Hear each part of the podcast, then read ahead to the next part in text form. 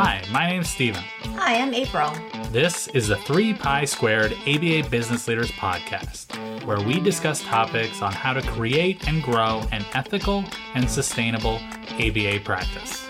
Together, Stephen and I owned a seven figure ABA practice that provided both clinic and in home services.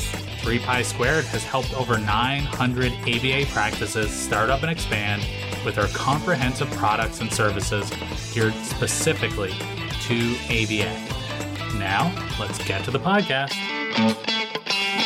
Something that we're always saying is that you need an accountant right away when you start your practice. You focus on the science, and they can focus on the numbers. You definitely want to reach out to MarginKeepers. They are your trusted experts in ABA accounting, business consulting, and tax services. With in depth knowledge of the applied behavior analysis field, they tailor financial statements to highlight what's vital for ABA companies to analyze, saving you time and effort. Running an ABA practice comes with unique challenges.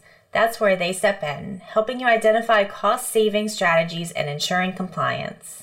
And when tax season rolls around, you can count on MarginKeepers to make sure all your tax related boxes are checked. Compliance is key. Concentrate on the science and leave the accounting to MarginKeepers. Reach out today at 954 395 8107 or visit www.marginkeepers.com. All right, so I'm going to start off. Um, today we have with us Erick Dubuque. Um, so thank you for coming, Erick. We really um, yes, Erick are happy. Um, oh, sorry. Thank you for.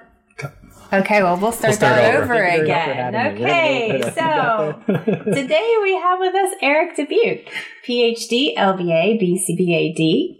Uh, he serves as the director of the Autism Commission on Quality's industry-wide accreditation program designed to promote quality care for individuals with autism. He's a former assistant professor with over a, de- a decade of experience coordinating, advising, teaching, and supervising students across three graduate training programs in applied behavior analysis domestically and internationally. His professional, voluntary, and scholarly activities have centered around quality control and the training and application of behavior analysis.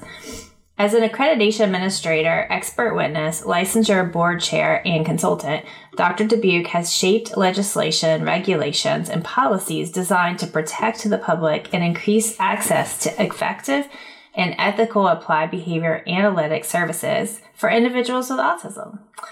So, thank you, Erick. Thanks for joining us today.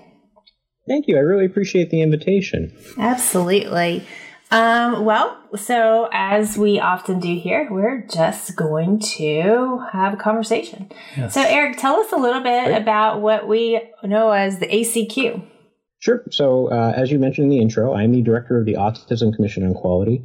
And usually, when I talk about ACQ, um, I like to talk about why we exist. Um, and I also like to share my own personal motivations for wanting to serve in this role uh, to help facilitate and promote uh, quality standards within our field. And so, as you noted in the intro, um, I spent about a decade there working within graduate training programs, helping to prepare providers for career and behavior analysis. And my research interests, um, while working in these programs, um, one of the lines I was looking at was looking at access to quality services.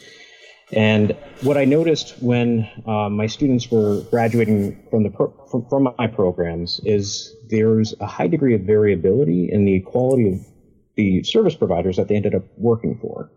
Some excellent providers doing just really innovative and wonderful work, and then some maybe not so much. And I had a lot of conversations, and there's just a concern about the variability in quality and the quality of services, and that really bothered me because I know that the promise that ABA can have in terms of changing lives, uh, just as I'm sure you all do, um, and we were not fulfilling our potential as an industry.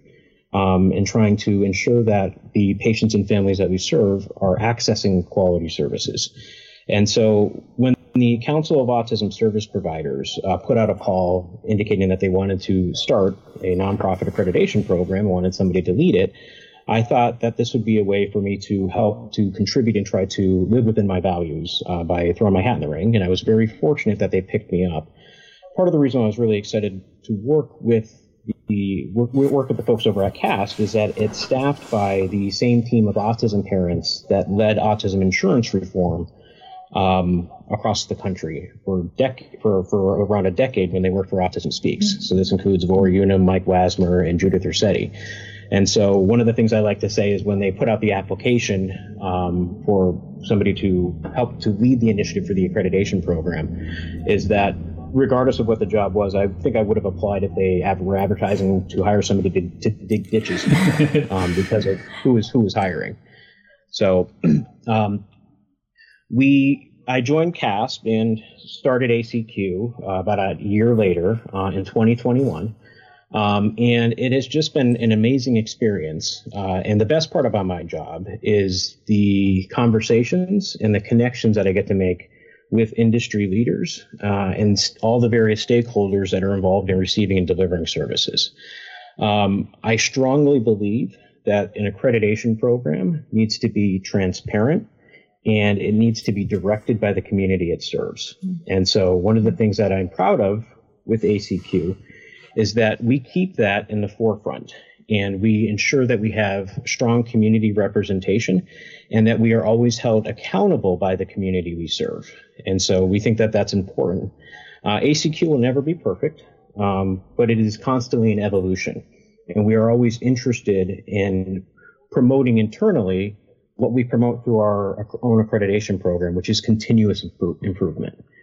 And so, um, sorry, that was just kind of like a, a, little background in terms of how we ended up with ACQ. I can dive into a little bit more about what the program is if you like. Yeah, that would be great. I mean, that that was a really great background because, you know, um, I've had several conversations with other, um, you know, BCBAs in the field in the last couple of months, and they hadn't heard of ACQ yet. So um, I think it's important to kind of give all the information possible to help others know, like why why why it exists and and who you guys are. And so definitely i think that that's um, exciting. Those groups the group of people who have gotten together i think that's really exciting because i i know that they've you guys have all done great things um, in our field you know already. So i'm yeah, excited to see what further things can happen. Yeah.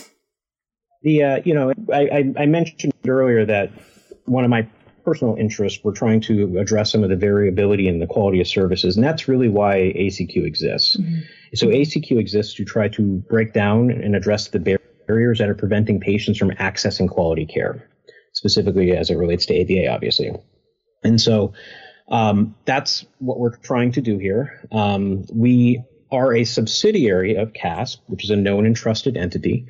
And so ACQ is funded and receives in kind support from CASP. But what's really important is that we have an operating agreement with CASP, which prevents any organization, including CASP, from having a controlling stake in any of the groups deciding our essential accreditation activities.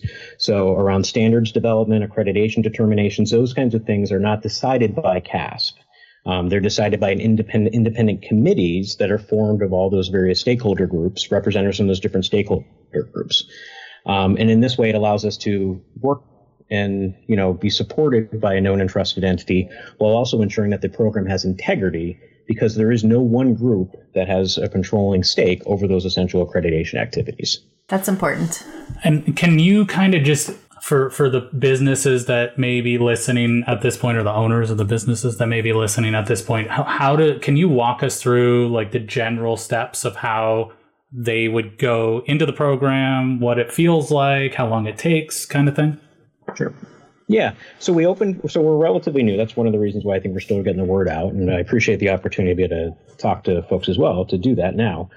Um, so we opened for applications last October. So we've been a little bit over a year now. Um, and it feels, feels longer.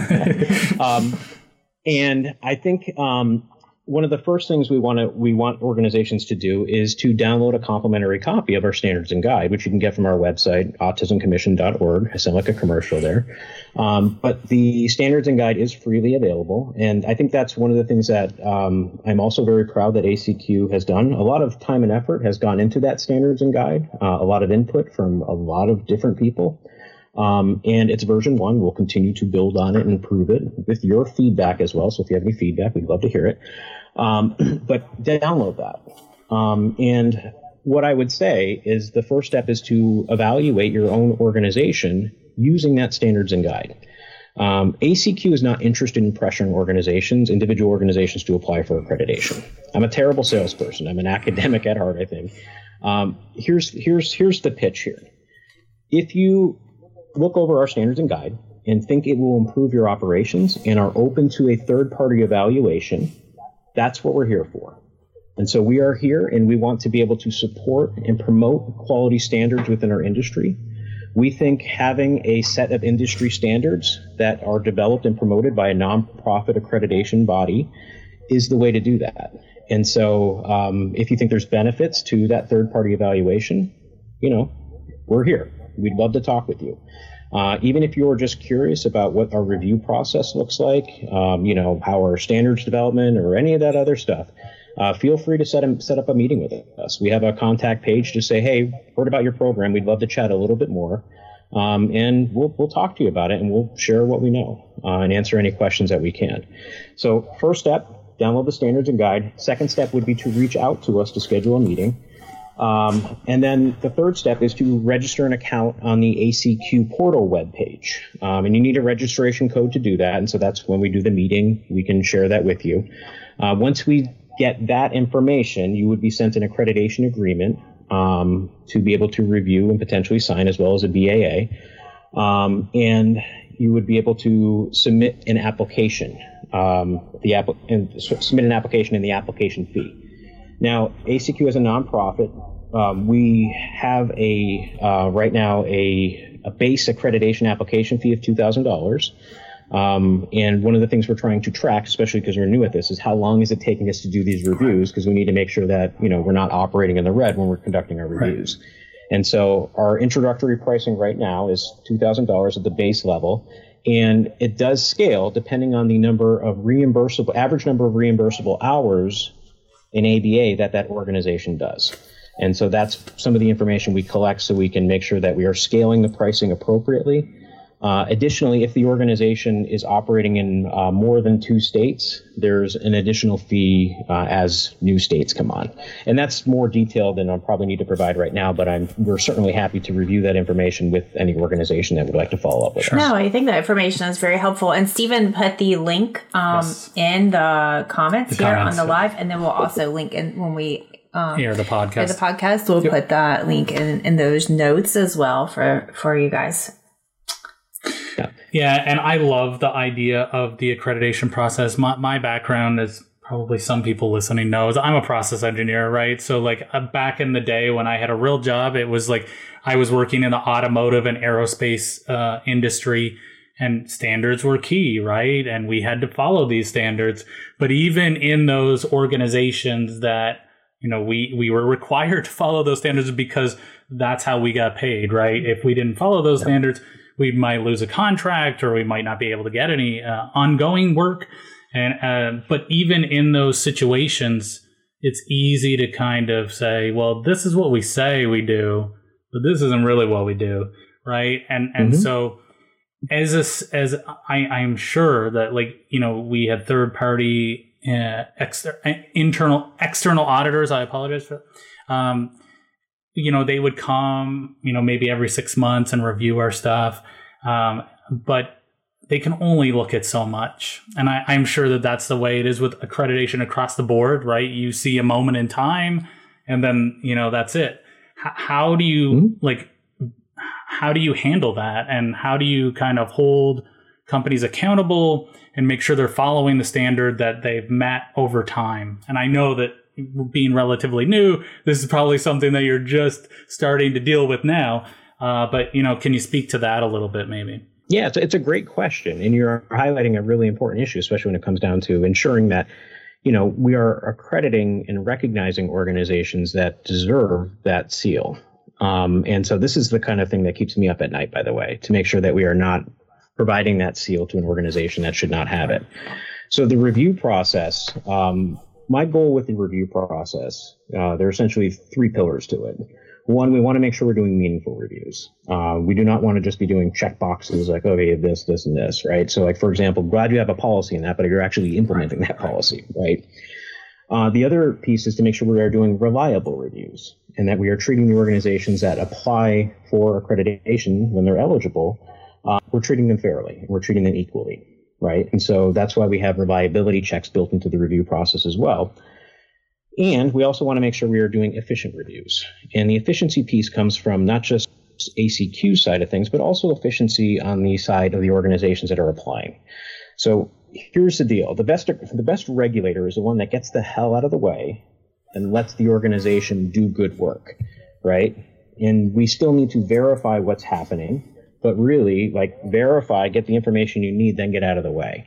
Now, ACQ is still new at this. We're still trying to figure out, and we will continue to tighten up our processes to make sure that that's what we're doing. But that is our goal there, is to continually evolve in a way where we're doing meaningful, reliable, and efficient reviews for the organizations that are interested in working with us. Um, in terms of how do you um, how do you ensure that you know the spot check that you did there is actually like being conducted throughout the organization? Accreditation is a little bit like a net, right? And so, and nets have holes in them. Right. They're not. It's not perfect. It's not. A, accreditation is not a panacea. Our goal with the review process is to shrink those holes as much as possible, so as little as possible that's relevant is slipping out, right? And so, the way we do that is through a lot of stakeholder conversations where we work with uh, many, many groups to identify where are the largest quality control issues happening in the field. And so, for example, like issues around training and supervision, those always come up. Issues around organizational capacity, those always come up. Um, and so, there are certain issues that come up that are happening within our industry where it it causes the reviewers to maybe take a closer look at some of these areas when the organization is applying for accreditation. And so the standards that we have, there's 50 standards right now. The accreditation would last for two years if an organization is approved. Uh, and the organization has to meet all 50 standards. And I can talk about the review process maybe in a little bit, little bit, but we not get off topic.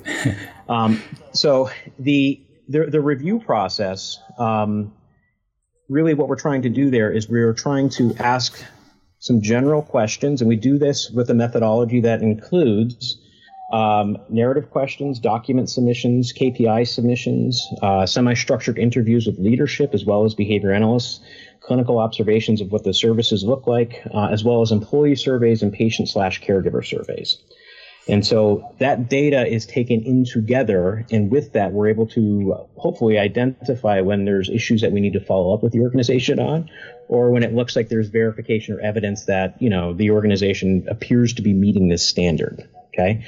Um, one of the things that's challenging around this is to make sure we are asking meaningful questions, right? And so I'll give you an example. Um, and I think this example is a good one because it also highlights ACQ's general approach to standard setting.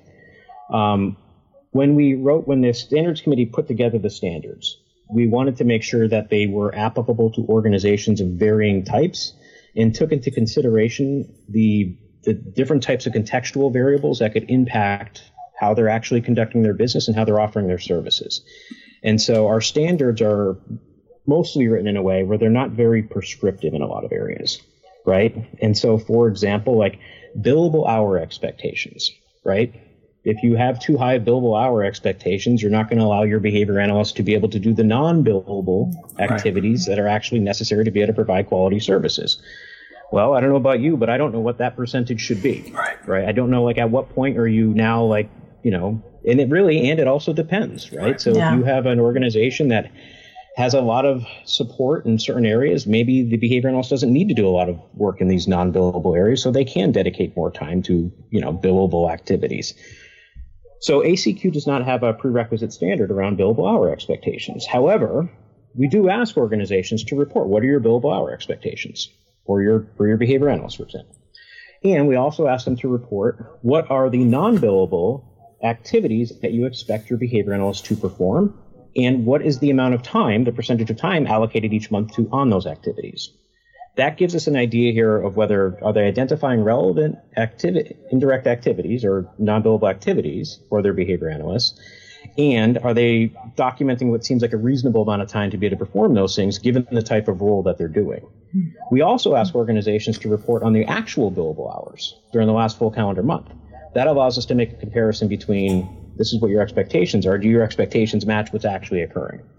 Right? And so, in this way, uh, it gives us an opportunity to try to gauge what's generally happening within without being too prescriptive and to follow up with the organization when it looks like something doesn't seem right here or something seems a little bit off. So it's not like you will, will immediately fail us that standard, but it looks like your bill, your your expectations are not matching your actuals. Can you tell us why? Right. And then we can kind of dive into that and see if, like, is this a pattern? Is this a trend? Is this a one-off? Um, the other piece I think that's really important um, is once an organization has run through the accreditation process, let's suppose they are, let's suppose they pass. Um, what that means is then um, they are in our directory.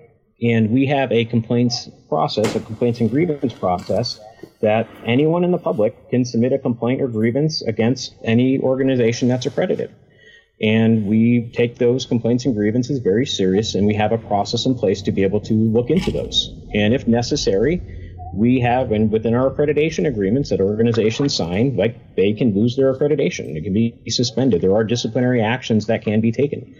Um, and we need to make sure that we are following up with them while also offering due process rights to organizations, by the way. We want to make sure that we are uh, doing our due diligence and we are treating organizations fairly. Um, and so, but all that's built in, and I think having that system in place allows us to, you know, hold organizations accountable um, while also trying to uh, be fair about it. Right.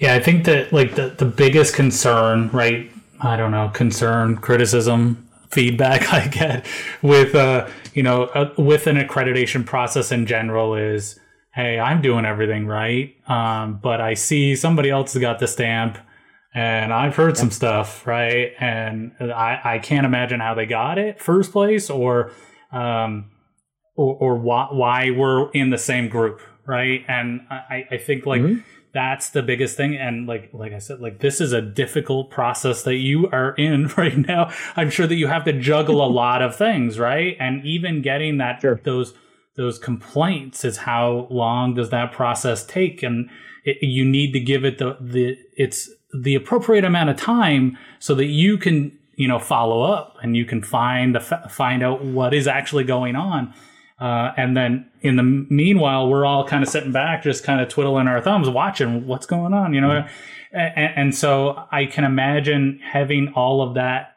pulling on you at the same time must be very difficult. And I, I'm just curious, like, how do you juggle that? Or maybe, you know, is that something that you're struggling with, or how do you how do you deal with that? Well, I mean, how we would deal with it is we would make sure that we are treating organizations fairly first and foremost. And so if a complaint is so I guess the first thing I would say is if you have concerns about an ACQ accredited organization, you should tell us, right? Like you should tell us and so we can be held accountable. Now if you're just going to report rumor, I heard this going on, you know right. what I mean? Like that's not super useful right. for us in terms of conducting an investigation and looking right. into it further. Um, but if you actually if there is evidence there to help protect the integrity of the community's accreditation body, you should you should you should help us out because it helps out the industry. And so I'm telling you, if you are seeing and you have evidence of somebody violating one of our standards, please follow up. Um, we will not advertise, you know, so and so is under investigation over here. Right. It will happen internally. Yes. And we will make sure that we offer fair due process rights to the organization. And it does take time. I remember when I was I was serving on the the chair of the Kentucky Licensure Board, you know, and also running the complaints committee over there. And it, you know, folks, you know, we get complaints coming in, and we always try to make sure we treated people fairly and with respect, and we made sure we offered the due process rights. And the idea was to um, help. We're not trying to limit access to services. We're trying to improve access to quality services, right? And so some of the stuff that comes through might be like the organization isn't aware that they're doing it. Right. And so maybe this is something like this is probably like, hey, by the way, you have this on your website. You probably should not have this on your website because it's a violation of X, Y, and Z.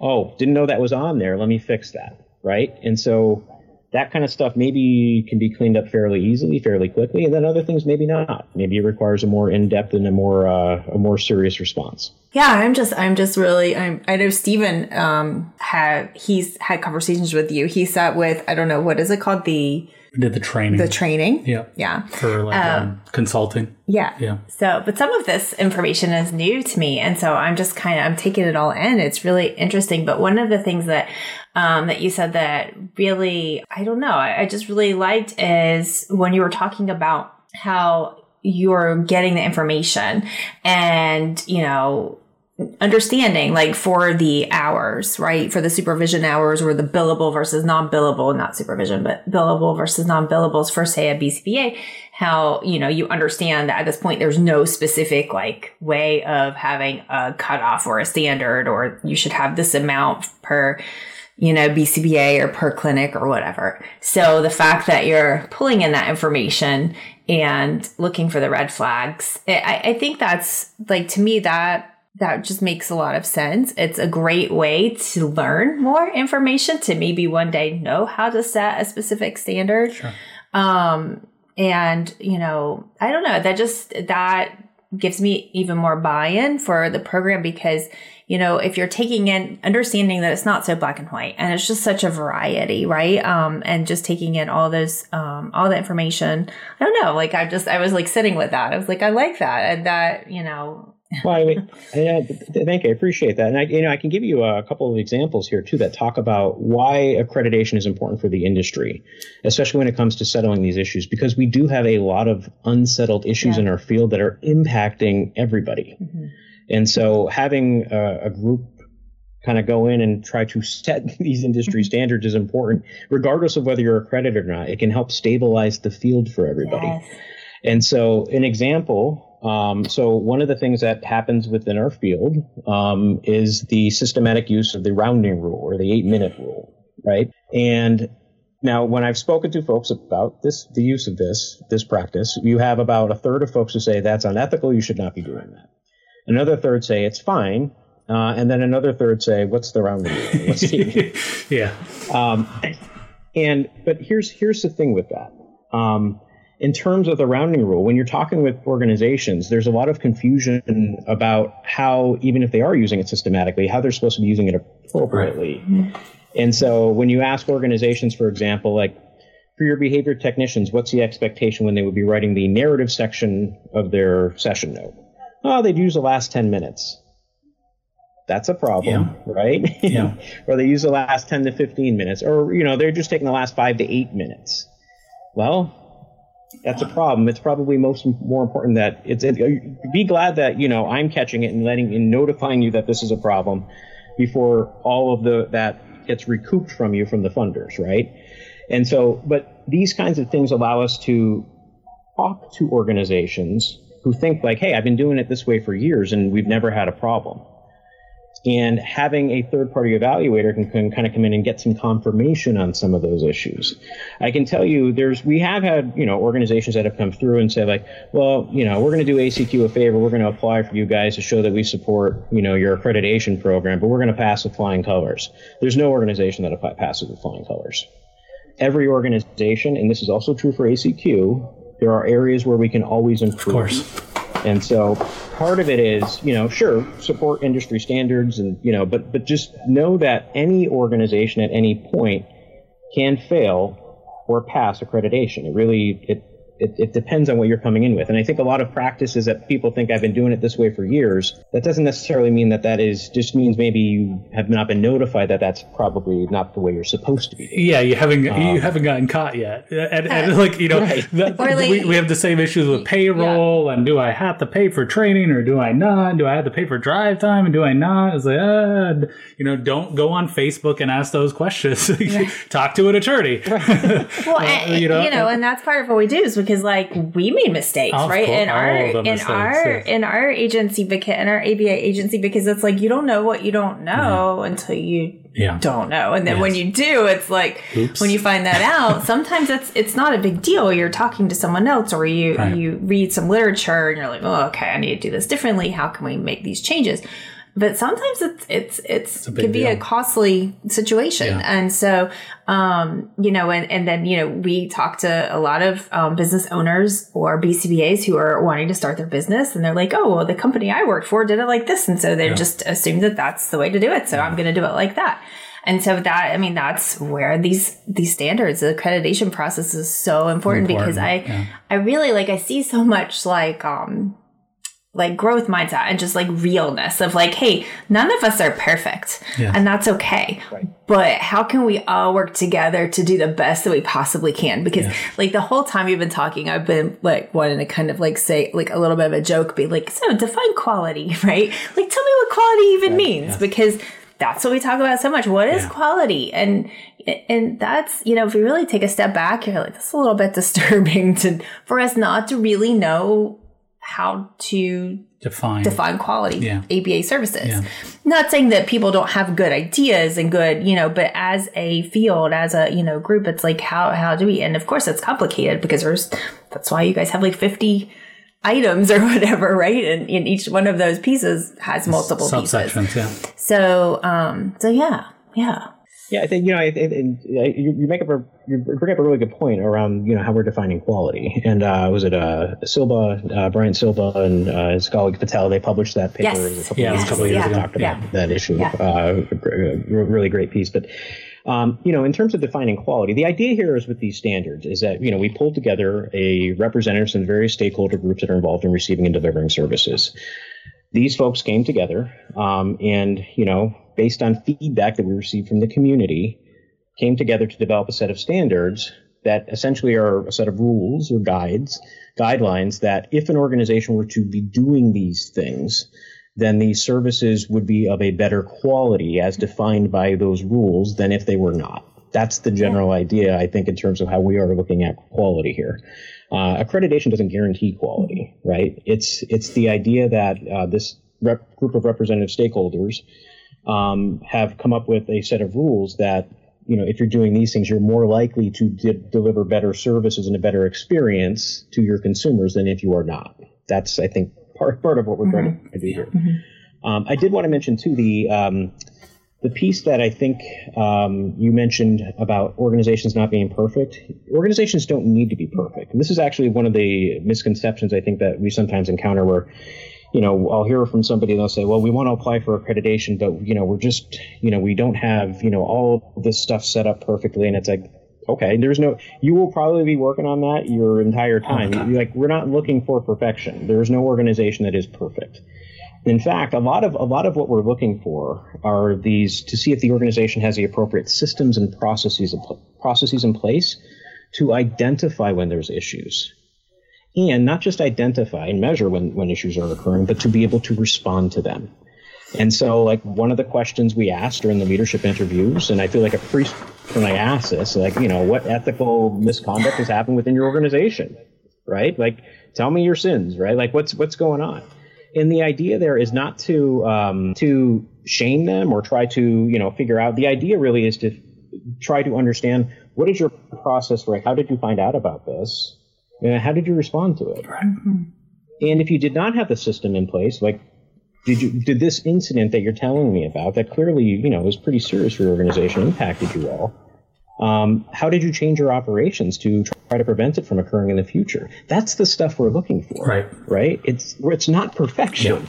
There is no there is no perfection. No. It doesn't exist. Yeah, even with like our handbooks, when I'm I'm going through this with a customer, it's like. Uh, you know these are living documents. Like you they will never be finished right? As soon as you right. put them on the shelf uh, something's going to happen and you're going to have to bring them back down and edit them right? As you grow and evolve uh, like things are going to change. And one minute you're doing something you think it's great and then the next minute you're like why in the world did i even try this? Right? So like it, this is this the, the the entire system is built on the fact that you can identify that you're doing something either incorrectly or not to the greatest standard and then how do you take those inputs and then output them so that you have better services you have better quality um, and you can reduce those errors and, and, issues going forward? So yeah absolutely. I mean that's that's kind of it's like uh it's like kind of living your best life i guess like living by your intention right and and like right. I love the idea because you know this is something that we didn't have in our handbooks, and I've been reviewing your standard and trying to you know put a lot of that in,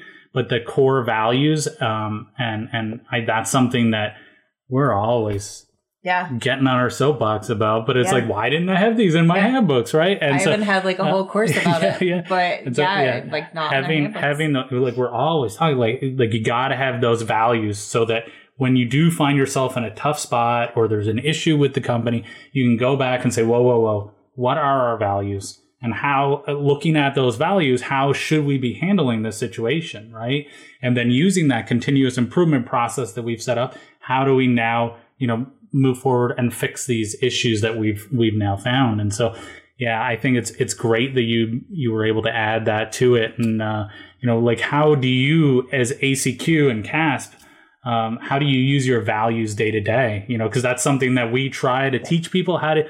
Because you know, one of our customers said, "Yeah, I've heard of a mission statement, right? That's the thing that you put on the website," and it's like, "Yeah, that's it, right? It has no meaning after right. that." Uh, you know, and we're always t- talking to people. You have to embed this into the day to day work, because um, otherwise, it's not going to have meaning. So I'm just curious how you all uh, do that uh, for your company and your practice. Yeah, I mean, I, I, think the first thing is understanding like why you're doing it, right? Um, that's why I tried to articulate that right at the beginning. Like, here's my value is I want to address the barriers preventing access to quality services, and so um, and the within that value there, the high the highlight, the underlying thing is like we need to be doing a better better job for the patients we're serving. We just do as an industry. Now, that's not to say that organizations aren't already serving patients to maybe to the best of their ability, and that's happening. There's excellent, very innovative, and very cool work going on. Um, and I think you know you've had your head in the sand if you don't think that there aren't issues happening within our industry. We have a very, very young profession we have too few of us to be able to serve the expanded need. Um, patients don't have access to services in many, many locations. Uh, our training programs have to step up. Our training programs, you, they need to be offering training and education in the actual industries where our providers are working. Instead of just offering a basic verified course sequence, the minimum amount of course content necessary to sit for an exam that is shameful. Our training programs need to do better. Uh, the first time pass rate being what is it, in the mid 60s or something like that on a, an exam that measures minimal competence. That's scary. We need to do better. And I, I feel like I could say that a little mm-hmm. bit because I taught in training programs. Um, and, you know, some of the financial incentives that are trumping patient care have to change. We cannot have cookie cutter programming. We need to be individualizing the services we offer because that's what ABA is. It involves treating individual patients as individuals. And so that's one of the things that I think we need to do. So when we talk about value, that's what it is. It's honoring the science and the potential that we have to change lives and making sure that we are doing right by the people we serve. That's what we have embedded, I think, throughout our standards and within our program. And that's the message that we try to promote. The other piece I want to talk about when an organization runs through accreditation, the goal is not to be punitive. Any organization, I don't care what quality services they're offering, anyone that is open to, oh, anyone that opens their front door and allows a third party evaluator to come in to look underneath the hood, like I have a lot of respect for that. Even just doing that and opening themselves up. And so for me, that is that means that we are responsible for protecting that relationship and the trust that they put into ACQ. And so when an organization applies for accreditation, they do not share the identity of our applicants. This is also true even when the accreditation, when the reviewer report goes to the accreditation committee who makes the determination. We send de-identified reports to the accreditation committee. And the reason why is because when an organization is going through the application process, we want it to be safe. We do not want it to be aversive. We want to make it show it's educational. We don't want it to be like, oh my God, you know, if we don't get accredited, you know, we're it's gonna it's gonna harm us and everyone's gonna know about it. No, if you don't get accredited, and some organizations that apply, you're not going to get accredited. If right. everyone got accredited that applied, you don't have an accreditation. system. right, right. Checkbox pay for play system. Yeah. Right. For us, the goal here is to ensure that we are preserving that trust and to provide good feedback to the organization that can help them improve their operations. Because quite frankly, just walking through the door is an indication indication that they are committed to continuous improvement, and we want to support that and Right. honor that. Right. And and is there anything that maybe is low hanging fruit that you're just seeing as you go through these accreditations and saying everybody's got to start doing this, right? And I know like there there's a lot of things that we could be doing better. Uh, and uh, but is there anything that you know just coming out of this like okay, don't look at my standard, but here at least at least do this, please. Is there anything that you would give uh, as a new company starting up that that maybe give that advice? Well, I mean, I'll, I'll give you a little plug here. So it, it, there there are certain themes that show up, right? And um, and it's interesting because we're getting a better we're getting better at trying to get to the core of these issues, so we can help help the organizations that are applying. But and I'm going to give you all a little bit of a plug because I noticed on your website you have like a policy manual, policy and procedures manual template. Um, and I got to say, like, if you were especially if you're a newer organization, kind of starting out, like look to that and maybe understand the difference between an employee handbook, patient handbook, and a policies and procedures manual. I think that would be helpful um, to look to those types of resources um, because you know they're different. You can use and there's overlap between them, but there's there is also some important distinctions in there. Um, the issue issues around clinical documentation. That's you know I mentioned some of those some of those issues earlier. Um, service authorizations. So one of the areas where we get dinged is around um, treatment utilization, right? So the funders are like, well, you know, you all are not utilizing the hours that you claim that you're requesting or, you know, that you've asked for, that you have said are medically necessary.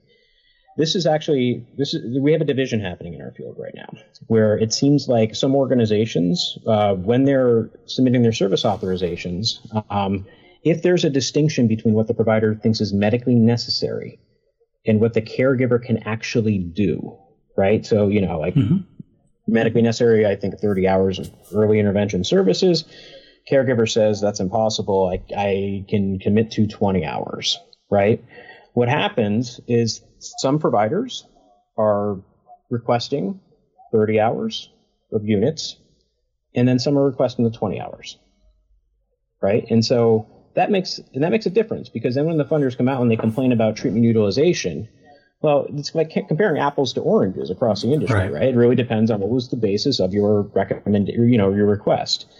On our side, what we are looking for, by the way, um, is when there is a distinction like that, you need to be documenting what's medically necessary and any barriers within your treatment plan's authorization request, right? So, and that is to designed to help the organization because if those barriers are addressed and you're only requesting what the parent can do, that's going to be a problem later on. And so things like that, we're trying to offer a little bit of foresight and to help out some of those organizations, especially those that may not quite have that experience yet. Another weird issue that's happening in the field, and I don't think this is true for more established providers, hopefully, uh, billing to a standard fee schedule. That also is one that, you know, shows up, right? So billing to the contracted rate versus having a standard fee schedule. And once again, I think these are issues that impact the industry, right? So if everyone's billing to the contracted rate and everybody's doing that, well, the funders are like, oh, it only costs this much to be able to deliver this Yes. service. Yes. That's a problem for the Yes. industry.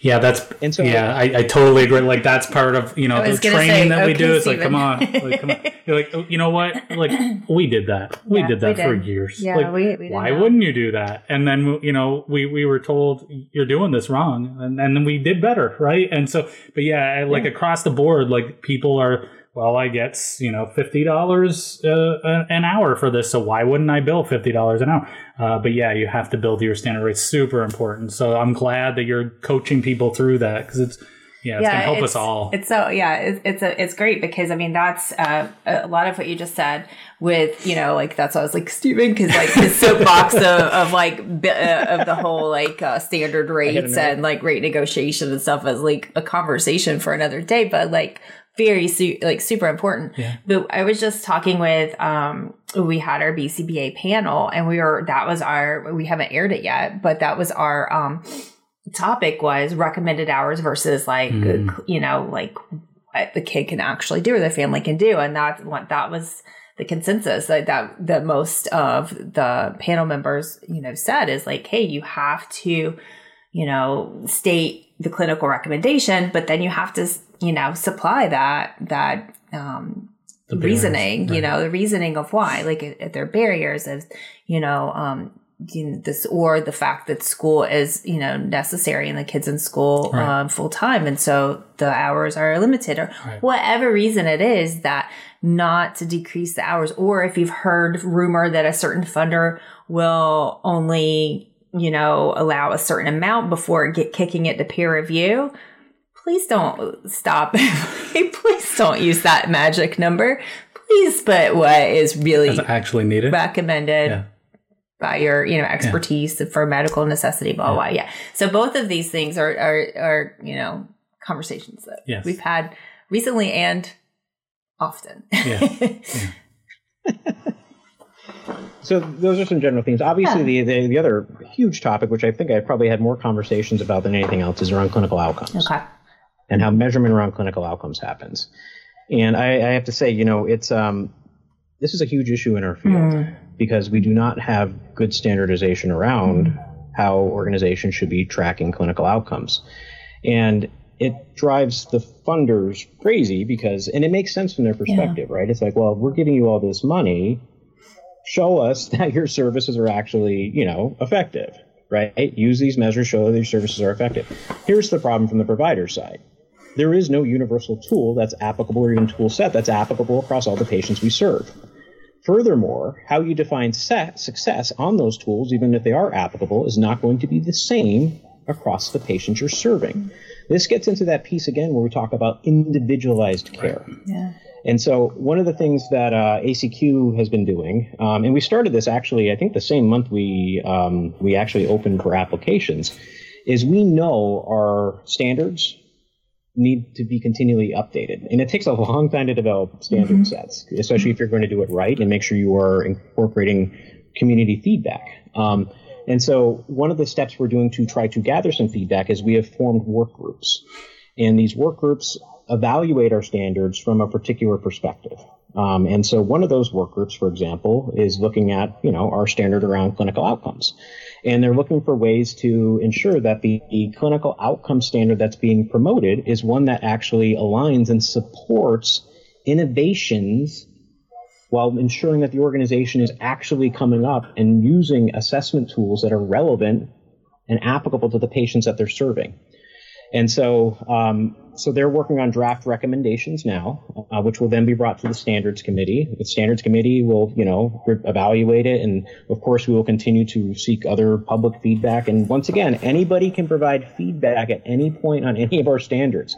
I will meet with you to talk with you about it, or you can just submit your feedback in writing through the contact page on our website. We want that feedback; it is helpful for us. Mm-hmm. Um, but the approach right now that the clinical outcomes work group is looking at is ensuring does the organization actually have a process in place to make decisions about which clinical ass- assessment tools are relevant to their patients right? So instead of saying you have to use the binder right. or you, have to use you have to use a VB-MAPP or you have to use this why not look and see if the organization has a documented decision making process hmm. for determining which assessments are relevant to their individual patients here's the thing. We have had groups that have come out with like have have looked at some very talented people looking at you know like well we have these assessment tools and these ones and organizations should be selecting from amongst these tools or these tools. That's too prescriptive. Also those efforts by the way they don't overlap. So two groups in particular i think they identified together around 34 different assessments somewhere around there and of those that overlapped, similar goal to try to identify relevant autism outcome assessment measures. Through only three of the measures overlapped. Hmm. That, that that in and of itself indicates that we might have a problem right. here. And so instead, why not look and let the decision about which assessment to be used should be on the provider that's actually delivering the service. Yeah. Right?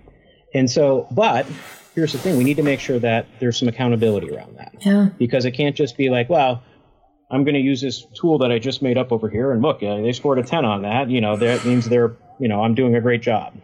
This is where accreditation can come in. And accreditation can actually evaluate the systems that they're using to determine which assessment tools are going to be relevant for their patients. And then we can call them out if it's like, you know that that don't sound right. I don't. Your rationale for why you're choosing that assessment does not seem correct. Right. We need to talk about this.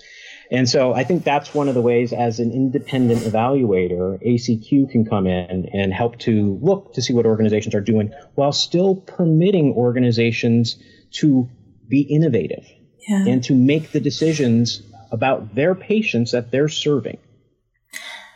Yeah, that's amazing. That's I'm really glad to hear that you guys are working on that. It's a big deal. I mean, we we started um we did um beginners like KPI, KPI. course. And um that was one of the big things was measuring outcomes Right. and so it's huge Yeah. come encompasses so much. Yeah. But um everyone was kind of dumbfounded Right. I don't know. I don't know how to measure that. And, um, you know, or even with like a company that's like, say, early intervention. Um, oh, well, we're early intervention, so we're use the VB-MAPP. The end. You know, it, it, yeah. That's the problem. Yeah. Right? So what you have is like why are you so the question becomes why are why are you using this assessment? Or what assessments are you using with your patients? Well, I'm using the, you know, the VB-MAPP or the Vineland. Why are you using that? Because the funder requires it. Yeah. Yeah. That is wrong. That is not how this should work. Right. This should work with you identifying the assessments that are relevant to the patients you're serving. And I think having that where there has to be a documented decision making process will force organization organizational providers to actually engage with the assessments that they're using as opposed to just using them to check off a box required by the funder. Right. Mm-hmm. All right. Yeah. It, it opens the opportunity to ask questions, right? And I think when people are asking questions, they're they're a little bit more mindful and they're like, well, okay, why are we doing this? Yeah, right. yeah. And, and I, I think that can be helpful across the board. I mean, I think that's the theme throughout this whole conversation that I'm hearing from you, Erick, is like curiosity. We're asking a lot of questions. Like, there's no Yes. right or wrong per se. We just want to know. We want to know how you got there. Yes. what, Yes. what are you thinking? Like, what are you going to do differently next time? Yeah. Um, and, and I know we're we're we're running here. got Like we're minutes, yeah, yeah. we're um heading to the end of this, but I just can't resist. um, I, I would just like to know. uh, One of my big passions is like developmental understanding, like you know, Mhm. um, understanding of like developmental milestones, and um, you know, I feel like a lot of times in our field that um, as BCBAs, we may not have that information. And so like when we're looking at outcomes and we're looking at assessments and we're looking at, you know, um, providing the right level of service and care for the individuals, the individualized service. How important do you feel that developmental appropriateness, like what, what part does that, what role does that play in it? And is that something that, um, you guys are looking at in any way within ACQ standards? Yeah, so I, I think great question, and I think where that is built in is when we have questions about like what are the variables you consider when you're choosing the assessments that are relevant to your Okay. patients, right? And so like developmental appropriateness, right? This is this is something that is appropriate for these patients that we're serving. That would be a relevant variable that an organization could consider when they're choosing what assessments to use, mm-hmm. right? Um, and then just I think also developmental appropriateness, I guess, in the sense that um, you know what treatment protocols are you using with this person. How are you incorporating um, the caregivers that may or may not be involved, depending on which patient population you're serving? I think there's uh, issues around cons- consent and assent Yes. those types Yes. of issues also come into play here. Mhm. And one of the things that I really like about the way the standards committee approached our standards is, and it makes it challenging as well from the reviewer side, but it does allow for um, differing pathways to verifying that the organization meets those standards. So it allows the reviewers to take into consideration the contextual variables that the organization is operating under. Okay. That doesn't mean there's an excuse for everything, Right, obviously, right. but it does provide us with some flexibility to see if the rationale that's provided makes sense under with underneath the context that the organization is operating Mm-hmm. under. And so I think there's plenty of opportunities there within within the standard set for developmental appropriateness Mm-hmm. to play a role. Great. Yeah, that's amazing. Uh, we really appreciate your time, but before we leave, is there anything that we missed or that you would like to add um, uh, before we go? I, I guess what I would say is here's the thing. Uh, thank you for serving our field. Um, I think one of the things I've learned over the last uh, two years I've been doing this now, it is very, very difficult to run an ABA organization. Um, and it requires a certain level of commitment and passion that I have a I just have the utmost respect for. Um, and so thank you for serving the field. Um, download our standards if you want to know a little bit more. Um, and if you want to go a little bit further and you want to talk with us about conducting a third party evaluation, we are around. Um, and if not, and you just have feedback to provide on our standards or our processes, we're always open to hearing it. It is important that we remain accountable to the community we serve, and we are committed to that. And so, thank you all very much for the opportunity, and I hope to hear from some of you soon. So, and I have one more question because I, I thought about sure. it and I forgot, and I thought about it again. Is there like, do you see like an ideal age at which you would want to see these companies come in? Is it like, okay, you've been open for three months, it's it's too it's too early. Um, well, oh, it's, a, it's a great great question. We actually have an eligibility. Okay, great. So, okay. You do, by the way, I mentioned we're supported by CASP. You do not need to be a CASP member to apply for accreditation. That's completely, that's just something different. Um, and become a CASP member. I'm obligated to say that CASP is a wonderful organization. Yeah. Um, but ACQ is a separate organization, so there's no membership requirements to apply for accreditation. Um, and before an organization can apply, uh, we accredit ABA as a healthcare service, so know that. Um, and the organization has to be in operation for at least a year. Okay. okay. And any of the locations that are included in the application would need to be in operation uh, for at least six months offering ABA services. Cool. Great. Okay. Well, that's a good question. Yeah, yeah. I mean, because it's great to. Yeah, I, I should have said that earlier. Well, uh, yeah, I mean, you know, we're covering a lot of ground here in a short yes. amount of time. Yeah. Um, but no, that's good to know because I mean, you can still you use those use the resources here as you're absolutely. you know starting as you're building your, your yeah, company yeah, but absolutely. that you have to have some some experience yeah. under your belt for yes. you guys to be able to yes. ask the questions yes. that you need to ask to see uh, i'm sure the mm-hmm. amount of evidence that you would even need to see to see if everyone's following what they say to that they have yeah yeah, yeah yeah absolutely yeah Cool. You know, the, the, by, by the way, I'm, I'm going to give you all a personal challenge here too. The request for feedback also directly applies to you all. Okay. Uh, essentially, as, as consultants are working in the field, you all have contact with a variety of different organizations. Your feedback is very, very useful to us because you're seeing a smattering of things that, you know, the maybe the single owner may not be mm-hmm. seeing, right? Or somebody, the single individual. So, if you have any feedback, um, like please send it over. We, we, that's that collaboration piece I think we were talking yes. about earlier. Yes, yeah. so important. Yeah, and Steven's been he's carved out like he's blocked five hours a week. Periods of time going yes. through the yeah, reviews through and we've had some really good conversation around it. Yes. so yeah we'll definitely um, send any feedback your way as it comes comes up. But thank you so much Erick for joining us Absolutely, today yeah. i really enjoyed this and um, it, it's nice to to learn more about the program and yeah. Thank you for the time. I appreciate uh, appreciated chatting with you all.